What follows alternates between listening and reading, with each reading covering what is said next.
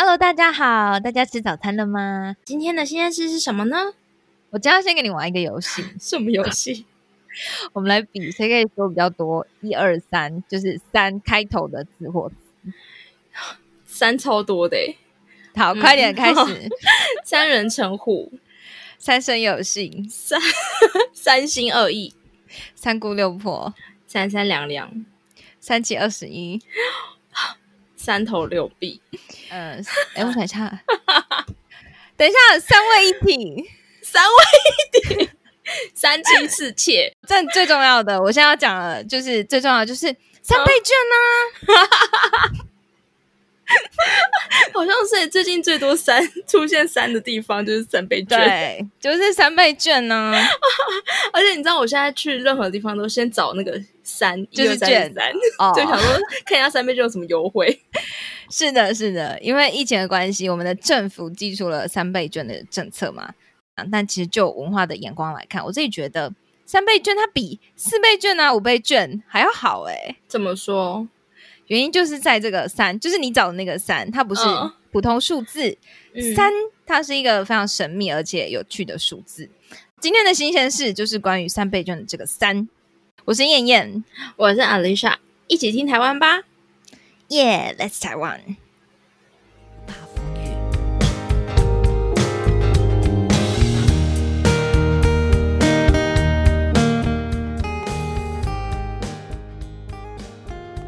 哎、为什么说三很特别啊？其实就我们刚刚一堆三啊，那个国中考试应该都有考过。一般来说，对对对对，三可以表示次序，就是在二后面，然后四之前的顺序，或是指称数量很多的实数。另外一个最常见的就是虚数的用法，表示多次的、很多的。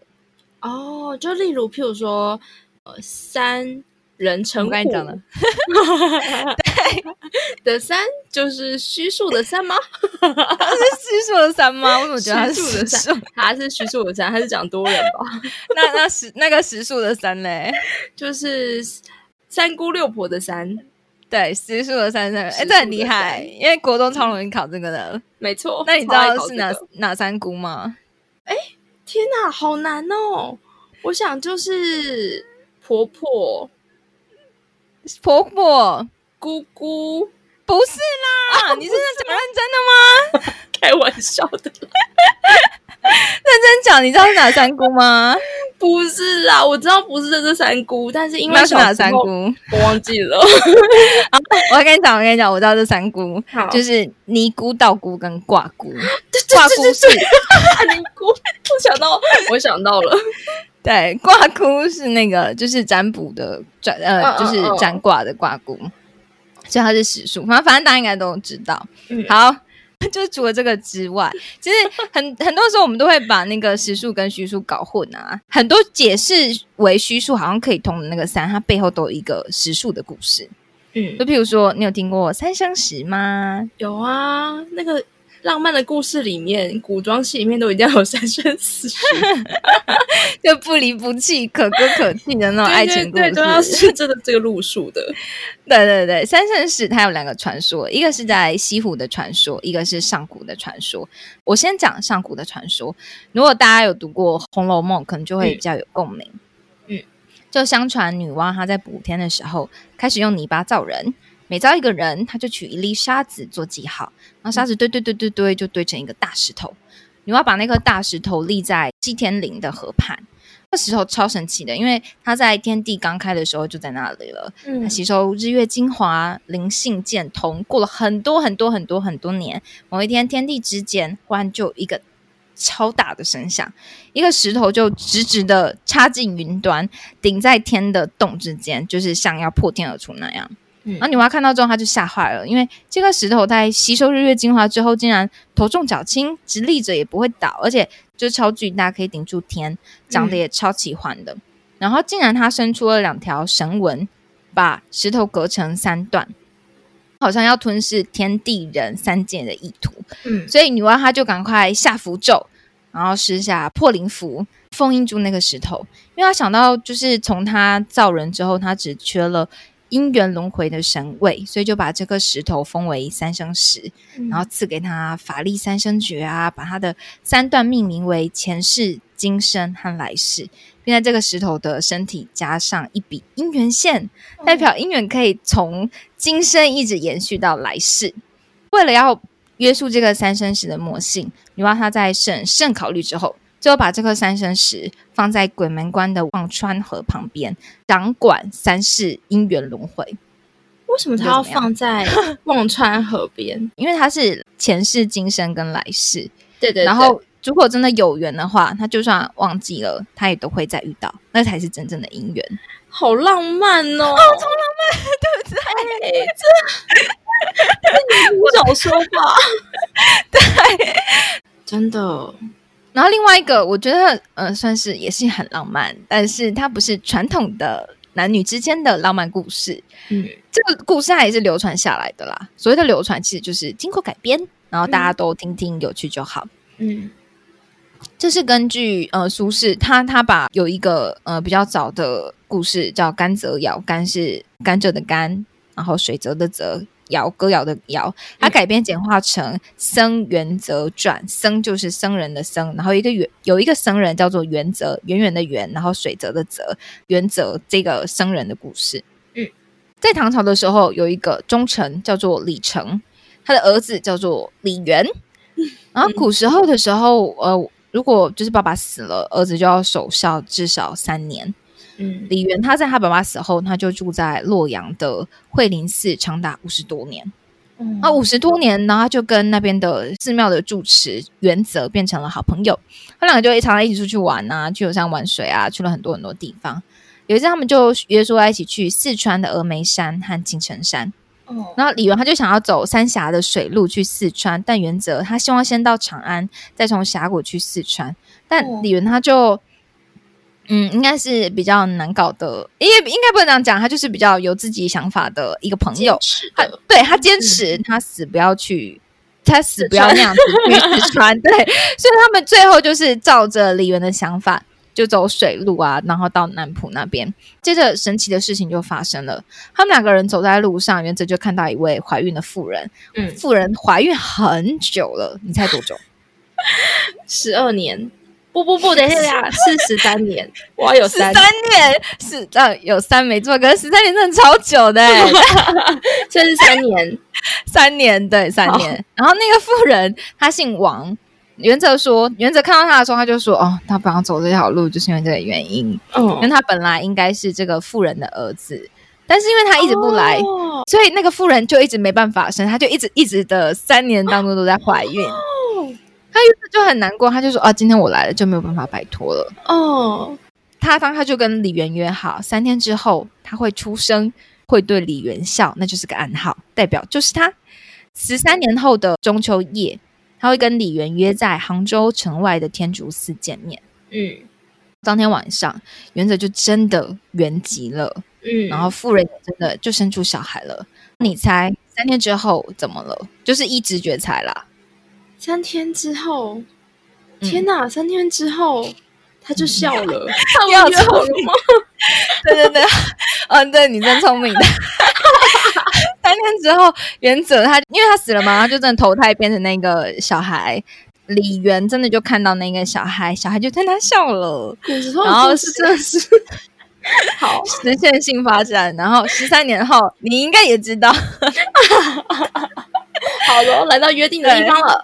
对他来到约定的地方，然后那个寺寺庙外有一颗石头，一个牧童他就唱歌，歌词是说：“三生石上旧精魂，赏月迎风不要论，惭愧情人远相访，此生虽异性长存。”其实就是说，反正就是他们在这个石头上面见面嘛，然后曾经有缘分的人来相见了，但是他这个身体呢，虽然说。不一样了，但是他的那个姓林啊，其实还是永远都一样的。你觉得？有，我这个故事觉得这超浪漫。这个这个故事我听过，就是有点不懂嗯为什么有这么多颗三生石在世界上，超多的，我就不懂哪一颗才是真正的三生石。可是都都都蛮浪漫的啦。对，都是很浪漫的故事。对，而且都跟缘分有关系。这个是很佛家的故事。其实这个故事很多时候会被用来解释成轮回的概念。嗯但很有趣的是，不只是佛教主呃世界的主要宗教，其实也都跟三有关系哦。嗯来考考你，我们一般都说 世界几大宗教，你 应该知道吧？这是职考题目哎，我天哪！我离职考最好最好。可能五六吧，五大还因为我们一般都说几大，世界三大宗教啦，怎么会是三大啦？我们通常都会讲三大宗教啊。因为我后来接触到各种很多宗教，怎么会觉得只有三大？好啦好啦，三大，哪那你知道南大？对哪三大？来来来，你知道哪三大吗？呃，佛教、基督，哎、嗯佛哎应该是天主或基督吧？嗯，基本上我们讲基督啦，嗯应该是讲基督，然后佛教，嗯，还有另外一个嘞，你不要跟给我花时间。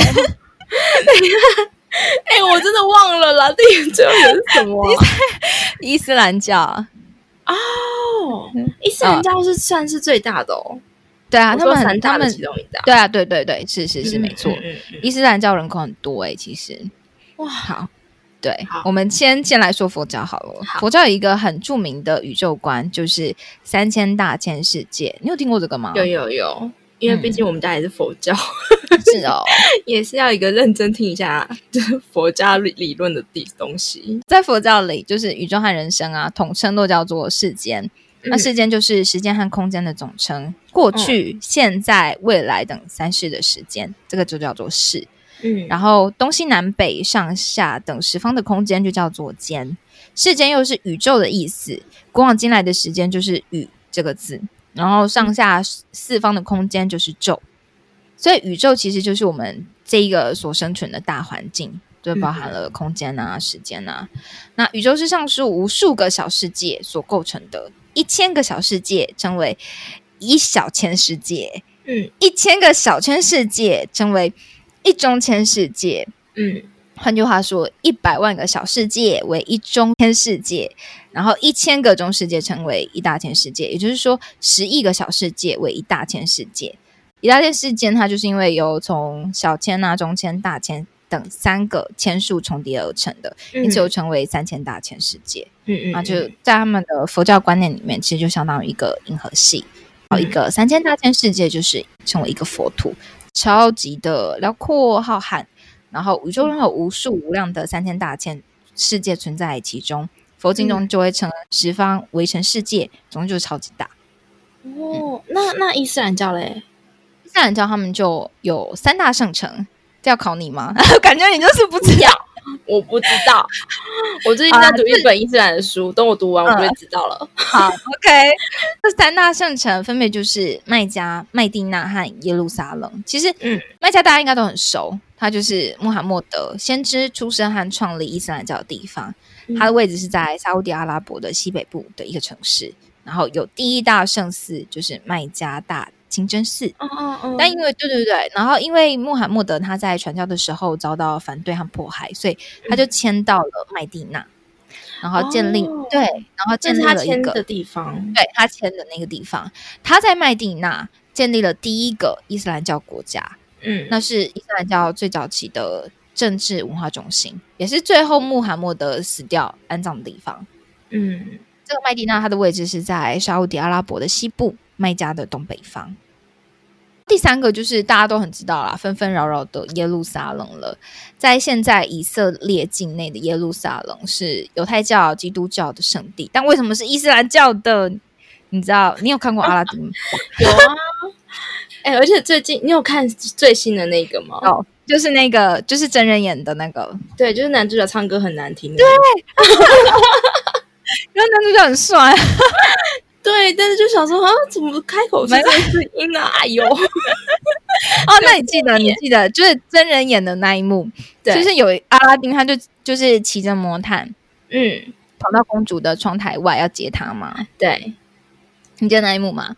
然后嗯。我们就把那个画面替换一下，因为嗯穆罕默德他有一天晚上，他从麦加骑天呃骑天马，天马就是天空中飞的马，嗯。然后来到了耶路撒冷。他站在一处岩石上，在天使的陪同下升霄，就是升到云端，升到天空中，然后嗯遨游七重天，并接受天启，就是天的旨意，在黎明前回到麦家。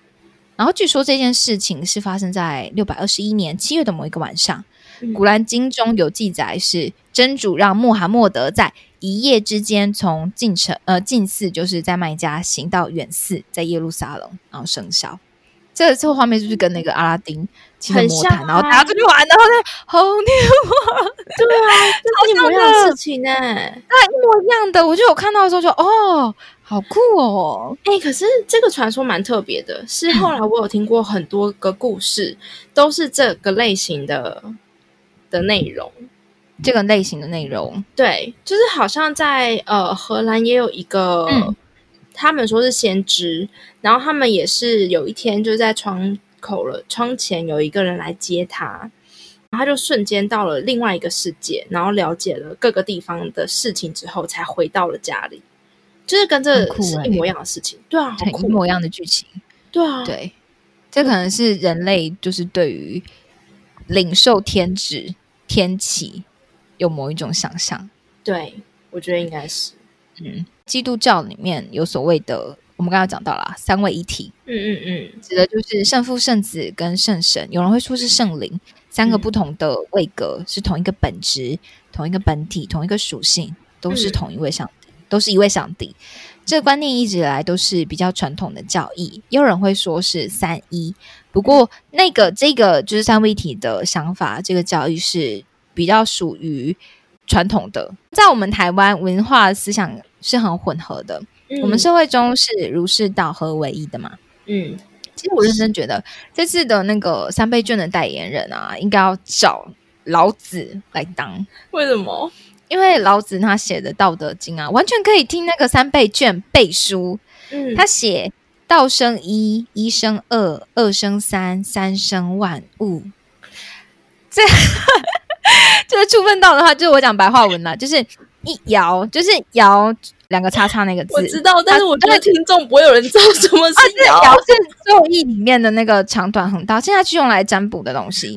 嗯然后一爻可以分作阴阳两仪，然后二爻又可以再分作四象，然后就是再分出老少老阴少阳、老阳少阴，然后四象再分又可以得出八卦，八卦相乘就会六十四卦，八八六十四卦嘛。算命先他们都是用这个在算命的，嗯所以我们就可以通过道的一，然后推至到所有的万物。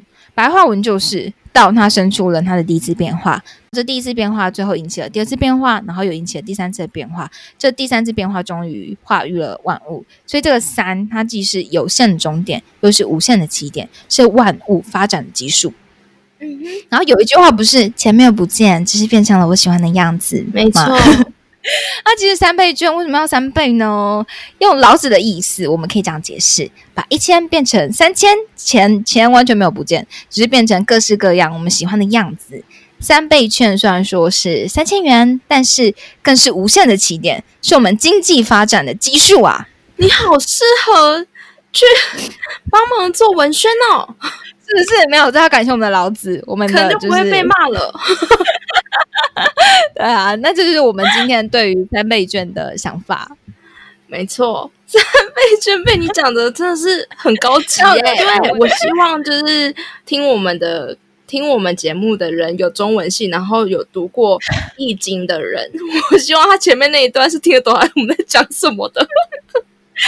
总之呢，就是三倍券已经开始发放了，希望大家都可以把钱钱变成自己喜欢的样子哦。没错，然后欢迎大家到我们的 IG 下面留言，和我们分享在听完三或三倍券的故事之后的心得。